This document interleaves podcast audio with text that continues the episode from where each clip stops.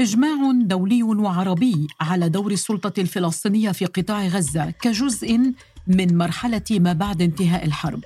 So who will be in control of Gaza? I think only one could do that, the Palestinian Authority. التأكيد على أن قطاع غزة هو جزء لا يتجزأ من دولة فلسطين. الرئيس جو بايدن شدد هو أيضا في مقال رأي في واشنطن بوست على ضرورة توحيد غزة والضفة الغربية تحت هيكل حكم واحد وفي نهاية المطاف بقيادة السلطة الفلسطينية بدون وجود حماس. آه، لسنا بحاجة إلى سيناريوهات من جانبهم. إذا عجزوا عن وقف الحرب وقف حرب الإبادة فبالتالي هل سيأتوا ليديروا أمور الأضرحة التي خلفوها نتيجة لا مبالاتهم وسلبيتهم؟ أنا أقول الشأن الفلسطيني يدار فلسطينيا أمام هذا الوضع الاستثنائي اجتمع القادة العرب والمسلمون. في قمة مشتركة بين جامعة الدول العربية ونظمة التعاون الإسلامي لإرسال رسالة موحدة أن هذه الحرب يجب أن تتوقف ذكرت القمة العربية في الرياض دور السلطة الفلسطينية ومنظمة التحرير في رسم خريطة طريق قطاع غزة بعد انتهاء الحرب. فهل تستطيع السلطة الفلسطينية الحالية السيطرة على غزة التي تحكمها حماس منذ عام 2007 أو تحتاج المرحلة المقبلة سلطة فلسطينية متجددة ومعززة وفق طروحات المعنيين. وما المطلوب لتحقيق ذلك؟ أنا أنا عبد المسيح وهذا بودكاست زوايا من سوا بودكاست. في ظل استمرار القتال وقبل التوصل إلى اتفاق على هدنة إنسانية في قطاع غزة لم يتردد مسؤولون في دول غربية وعربية من طرح صيغة لشكل الحكم في قطاع غزة الذي تسيطر عليه حماس. الرئيس المصري عبد الفتاح السيسي اقترح دولة فلسطينية منزوعة السلاح مع تواجد قوات أمنية دولية مؤقتة لتحقيق الأمن لها ولإسرائيل. اتكلمنا أيضا على مرحلة ما بعد الحرب. أنا بقى مش هقول إحياء مسار حل الدولتين لا إحياء المسار ده فكرة على مدى 30 سنة استنفذت ولم تحقق الكثير. أقرت القمة العربية الإسلامية التي عقدت في الرياض في نوفمبر تشرين ثاني أن منظمة التحرير الفلسطينية هي الممثل الوحيد للشعب الفلسطيني ودعت الفصائل والقوى الفلسطينية للاتحاد تحت مظلتها. مراسلتنا في رام الله نجود القاسم تشرح لنا تاريخ تأسيس منظمة التحرير وارتباطها الهيكلي بالسلطة الفلسطينية وبالفصائل الفلسطينية الأخرى. منظمة التحرير بالأساس هي فكرة مصرية تأسست في العام 1964 بقرار عربي. الهدف منها هو بناء كيان معنوي للفلسطينيين بعد عام 1948 بعد أربع سنوات من تأسيسها دخلت الفصائل الفلسطينية المسلحة بما فيها حركة فتح إلى المنظمة. في العام 1969 انتخب ياسر عرفات رئيسا للجنة التنفيذية لمنظمة التحرير إلى حين وفاته عام 2004 منظمة التحرير هي الممثل الشرعي والوحيد للشعب الفلسطيني. هذه العبارة نستمع إليها دائما. من أين جاءت هذه العبارة؟ جاءت بداية من القمة العربية في الجزائر التي أقرت بأن المنظمة هي الممثل الوحيد للشعب الفلسطيني وأكدت عليها القمة الإسلامية في العام 1974 وقمة الرباط التي جددت الاعتراف بالمنظمة ممثلا شرعيا ووحيدا للشعب الفلسطيني. وهذا العام كان بداية تحول لدى المنظمة بانتهاج الحل السلمي وإقامة الدولة الفلسطينية على أي جزء يتم تحريره من الأراضي الفلسطينية أخبرينا الآن كيف تغير الحكم في غزة عبر السنوات وكيف انتقل إلى حركة حماس؟ خضع قطاع غزة للإدارة المصرية بعد عام 1948 وحتى حرب حزيران يونيو عام 1967 فاجأ الرئيس جمال عبد الناصر منطقة غزة بزيارة ملأت القلوب أملا وعزة لتفقد الخطوط الأمامية للجيش المصري. حيث سيطرت إسرائيل على القطاع واستمرت حتى تأسيس السلطة الفلسطينية بعد توقيع اتفاق أوسلو للسلام. Israel and Palestine signed the first Oslo Accord. It was the first of a pair of agreements signed on the White House lawns.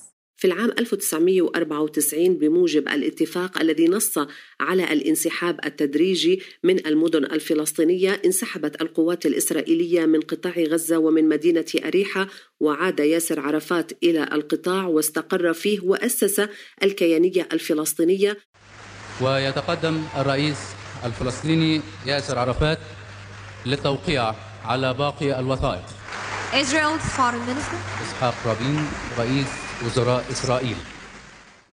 لكن الانسحاب الإسرائيلي الكامل أو إعادة التموضع حول القطاع كما يسميه الفلسطينيون كان في العام 2004 ضمن خطة ارائيل شارون رئيس الوزراء الإسرائيلي الأسبق المعروفة باسم فك الارتباط وتم تفكيك كافة المستوطنات انسحب المستوطنون من القطاع وكذلك القوات الإسرائيلية لكن بقيت السيطرة الإسرائيلية على القطاع من البر والجو والبحر. بعد ذلك في العام 2006 انعقدت الانتخابات التشريعية وهي ثاني انتخابات للسلطة الفلسطينية فازت فيها حركة حماس وفي العام 2007 سيطرت حماس بالقوة على قطاع غزة. وبقيت تحكم القطاع بشكل منفصل عن الضفة الغربية. فيما بعد عقدت لقاءات عديدة ما بين فتح وحماس والفصائل الفلسطينية كافة وتم التوصل لاتفاقيات عديدة من أجل إنهاء الانقسام لكنها لم تنفذ وبقي قطاع غزة تحت سيطرة حماس وتحت حصار إسرائيلي مشدد So who will be in control of Gaza? I think only one could do that, the Palestinian Authority. I was in Ramallah. بينما أعلن عن مساع غربية لنشر قوة حفظ سلام دولية كمساهمة في المرحلة التي تلي إنهاء الحرب أعلن ممثل السياسة الخارجية في الاتحاد الأوروبي جوزيف بوريل من البحرين أن السلطة الفلسطينية هي الوحيدة التي يمكنها إدارة قطاع غزة بعد انتهاء الحرب. ما سيتطلب مشاركة اقتصادية وسياسية من الدول العربية. وزير الخارجية الأمريكي أنتوني بلينكن كرر في أكثر من مناسبة أن على السلطة الفلسطينية أن تؤدي دورا في مستقبل غزة Uh, the Palestinian Authority is the representative uh, of those voices, so uh, it's important that it play a leading role. وفقا لتقرير وول ستريت جورنال أيضا تبذل مساعٍ دبلوماسية لإقناع الدول العربية التي وقعت على اتفاقات سلام مع إسرائيل بتوفير قوة أمنية لغزة لكن تلك الدول مترددة بينما أعلن الأردن ومصر رفضهما مشاركة قوتهما لأي دور في غزة. مستعدين يبقى هذه الدولة منزوعة السلاح وأيضا في ضمانات بقوات سواء هذه القوات من الناتو أو قوات من الأمم المتحدة أو قوات عربية أمريكية زي ما أنتم عايزين. لا لزوم لهذا. لماذا توريط عدة دول في غزة؟ نحن نريد من يقدم الدعم لإعادة إعمارها. سألت ضيفي نبيل عمر الذي شغل منصب وزير الإعلام سابقا وهو الآن بعيد عن السلطتين في الضفة وغزة عن جهوزية السلطة الفلسطينية. لم يخفي أثر الانقسام الفلسطيني على وضع السلطة. من مصلحة الفلسطينيين أن توقف هذه الحرب وأن يساعدوا على إدارة شؤونهم بأنفسهم من داخل قطاع غزة. المصريون حاملي الملف يستطيعون تقديم المساعدة ولكنهم لا يفكرون بأن يكونوا في غزة كما كانوا قبل العام 67 وبإمكان المجتمع الدولي أيضا أن يساعد ولكن بدور ثانوي وليس الدور الأول. والأمم المتحدة كذلك لها وجود وحضور داخل غزة ممكن أن تستغله في دعم السلطة الوطنية الفلسطينية التي تنشأ من غزة ومن أهل غزة.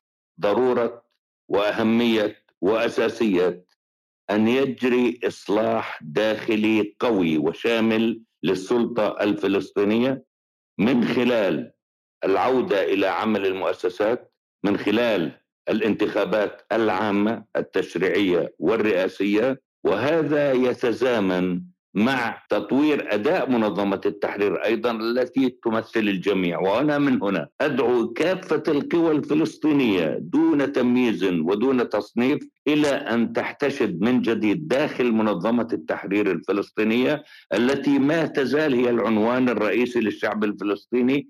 أريد أن أرى السلطة فيها حداثة في الحكم جودة الحكم أن تكون هنالك فصل بين السلطات السلطة التشريعية المنتخبة السلطة التنفيذية المنبثقة والمحاسبة من قبل التشريعية والسلطة القضائية فوق الجميع.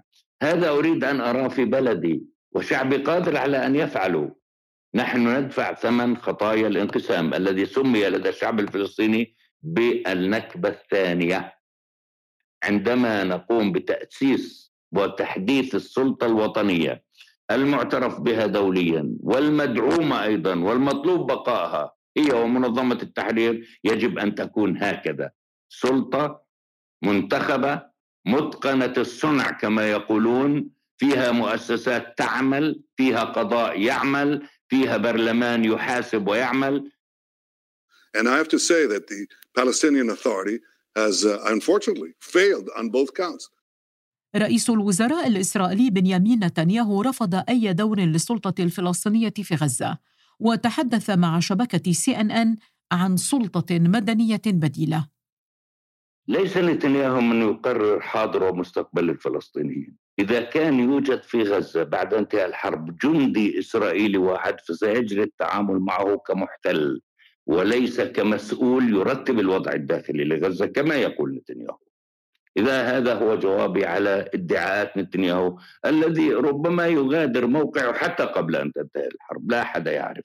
تقديري بكل موضوعية لا حل لكل المشاكل التي نعاني منها إلا إذا أذعنت إسرائيل للحقائق الدولية التي تقول بالإجماع بما في ذلك الأمريكان والأوروبيين أن الحل الجذري للقضية الفلسطينية هو المخرج للجميع. هو المخرج لإسرائيل التي تخسر في الحروب وليس بالضرورة هي تدعي أنها تحقق انجازات هائله ولكن انظري للوضع الداخلي في إسرائيل لكن إسرائيل تستطيع الضغط على السلطة الحالية أو أي سلطة فلسطينية أخرى. اقتطعت مؤخرا ما قيمته 600 مليون شيكل من أموال الضرائب بذريعة أن جزءا من المبلغ يشمل رواتب ومخصصات موظفين ومصاريف لقطاع غزة. فكيف يمكن لأي سلطة فلسطينية أن تحكم؟ أنا مختلف مع السلطة في رمل ومختلف مع سلطة حماس في غزة. ولدي مخرج من هذا الواقع الشاذ الذي فرضه الفلسطينيون على أنفسهم بالانقسام وهو أن نستغل أقرب فرصة لإجراء انتخابات عامة ومن يفوز منها يشكل حكومة فلسطينية إما ائتلافية وإما حسب ما هو الفائز في الانتخابات. وأنا أرى أنه في حال فلسطين التي لم يستكمل استقلالها فالأفضل دائما أن يكون لديها حكومة وحدة وطنية. ولكن لا تعين وإنما تنتخب. بحسب كافة المعطيات المتداولة سياسيا وعسكريا فإن السابع من أكتوبر تشرين أول 2023 ليس كما قبله. وأن من السابق لأوانه الحديث عن مستقبل غزة قبل حسم المعركة على الأقل والتوصل إلى اتفاق لوقف إطلاق النار أو هدنات متتالية. The best case scenario would be that a reinvigorated Palestinian Authority would be able to assume the leadership also in Gaza. يقول الأمين العام للأمم المتحدة أنطونيو غوتيريش أن من المهم بعد الحرب أن تكون هناك سلطة فلسطينية قوية لتتولى المسؤوليات في غزة. وأضاف في حديث لمحطة سي أن أن إن السلطة الفلسطينية التي تدير الضفة الغربية والتي أجبرتها حماس على الخروج من غزة لا يمكنها بوضوح السيطرة على القطاع ما دامت الدبابات الإسرائيلية موجودة ما يعني أنه يجب أن تكون هناك فترة انتقالية تمهد لاستلام السلطة الفلسطينية زمام الأمور. كان هذا بودكاست زوايا من سوا بودكاست. شارك في الإعداد عبد العالي الزهار مينارفا داغر. هندسة صوتية ميراس عريان. إشراف سوا بودكاست محمد فاروق عبد الرحمن وأنا أنا عبد المسيح. إذا أعجبكم ما نقدمه الرجاء الاشتراك وتقييم الحلقات على منصات الاستماع للبودكاست. وأرسلوا لنا تعليقاتكم واقتراحاتكم على منصات التواصل الاجتماعي. نلتقي في موضوع جديد في بودكاست زوايا هذا الأسبوع.